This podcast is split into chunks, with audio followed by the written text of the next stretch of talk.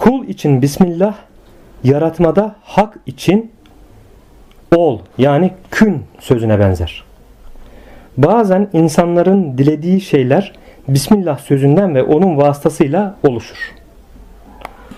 Hallaç şöyle der. Hallaççı Mansur. Kulun besmelesi hak için ol sözüne benzer. Kulların bir kısmı için ise besmele değil kün sözü vardır ki bunlar büyüklerdir. Yani ehlullahın bazı büyükleri vardır ki bunlar besmele çekmez. Bir şeyin murat ettiği zaman kün sözünü kullanır. Kün, ol.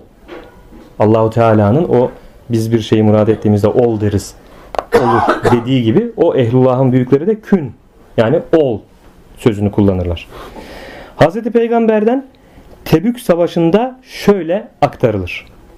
Sahabe tanımadıkları bir şahıs görmüş. Hazreti Peygamber Ebu Zer ol demiş. Bir anda Ebu Zer olmuş. Hazreti Peygamber burada Bismillah dememiş, ol demekle yetinmişti. Böylelikle onun için kün yani ol, hakkın kün yani ol sözü olmuştu. Çünkü Allah nafile ibadetlerle sevdiği kimseler hakkında ben onun gördüğü gözü, duyduğu kulağı ve kendisiyle konuştuğu dili olurum der Kutsi Hadis'te. Allah Hz. Muhammed'in nafile ibadetleri bulunduğunu tanıklık etmiştir. Nitekim ayette şöyle geçer. Geceleyin sana nafile olarak teheccüd kıl buyurdu. O halde Hz. Peygamber'in duyması, görmesi ve konuşması hak idi. Kur'an herhangi bir yaratılmış adına böyle açık bir tanıklık yapmamıştır. Binaenaleyh farzları nafilelerini kuşatmayıp nafileleri artan kimsenin belirtisi Allah'ın onu bu özel sevgiyle sevmesidir. Çünkü Allahu Teala bu kutsi hadiste buyuruyor yani kulum farz ibadetlerini yerine getirir. Ben o kulumu severim. Kulum farz ibadetlerinin ötesinde artık nafile ibadetleriyle iştigal eder. Ben o kulumu çok severim ve artık kulumun o kulumun gören gözü, tutan eli, yürüyen ayağı olurum dediği bu kutsi hadiste yani Allah'ın sevdiği kul olabilmek için farzların ötesinde kişi nafilelerle iştigal etmesi gerekiyor. Farzlar kişiyi kurtarır. Belki ahiret hayatında saadete ulaşmasına vesile olur. Hatırlayalım daha önceki sohbetlerimize de geçmişti. Bir bedevi Müslüman olmak için Resulullah Efendimizin huzuruna geldiğinde sordu. Ya Resulullah Allah neyi emretti? Resulullah Efendimiz farz olanları Allah'ın emrettiklerini saydı. Bedevi de dedi ki Allah'ın emrettiklerini harfiyen yerine getiririm. Ne bir eksik ne bir fazla. Başka da hiçbir şey yapmam dedi.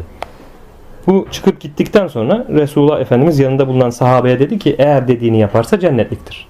Yani farzları yerine getiren, Allah'ın emretmiş olduğunu yerine getiren cennetliktir. Şimdi burada farzların ötesinde nafilelerle iştigal etmek Allah'ın sevdiği kul olmaya sebep olur. Yani Allah'ın veli kulu, sevdiği kulu olmak istiyorsa bir kul bu farzların ötesinde Resulullah Efendimizin sünnetlerini de yerine getirmesi lazım ki Resulullah Efendimiz'e uyduğu oranda, sünnetlerini yerine getirdiği oranda Allah'a yakin elde eder. Evet devam ediyoruz. O halde Hazreti Peygamber'in duyması, görmesi ve konuşması hak idi. Kur'an herhangi bir yaratılmış adına böyle açık bir tanıklık yapmamıştır. Binaenaleyh farzları nafilelerini kuşatmayıp nafileleri artan kimsenin belirtisi Allah'ın onu bu özel sevgiyle sevmesidir. Onun alametini ise hakkın duyması, görmesi, tutması ve bütün güçleri olması yapmıştır. Bu nedenle Hazreti Peygamber bütününün nur olması için dua etmiştir. Çünkü Allah göklerin ve yerin nurudur.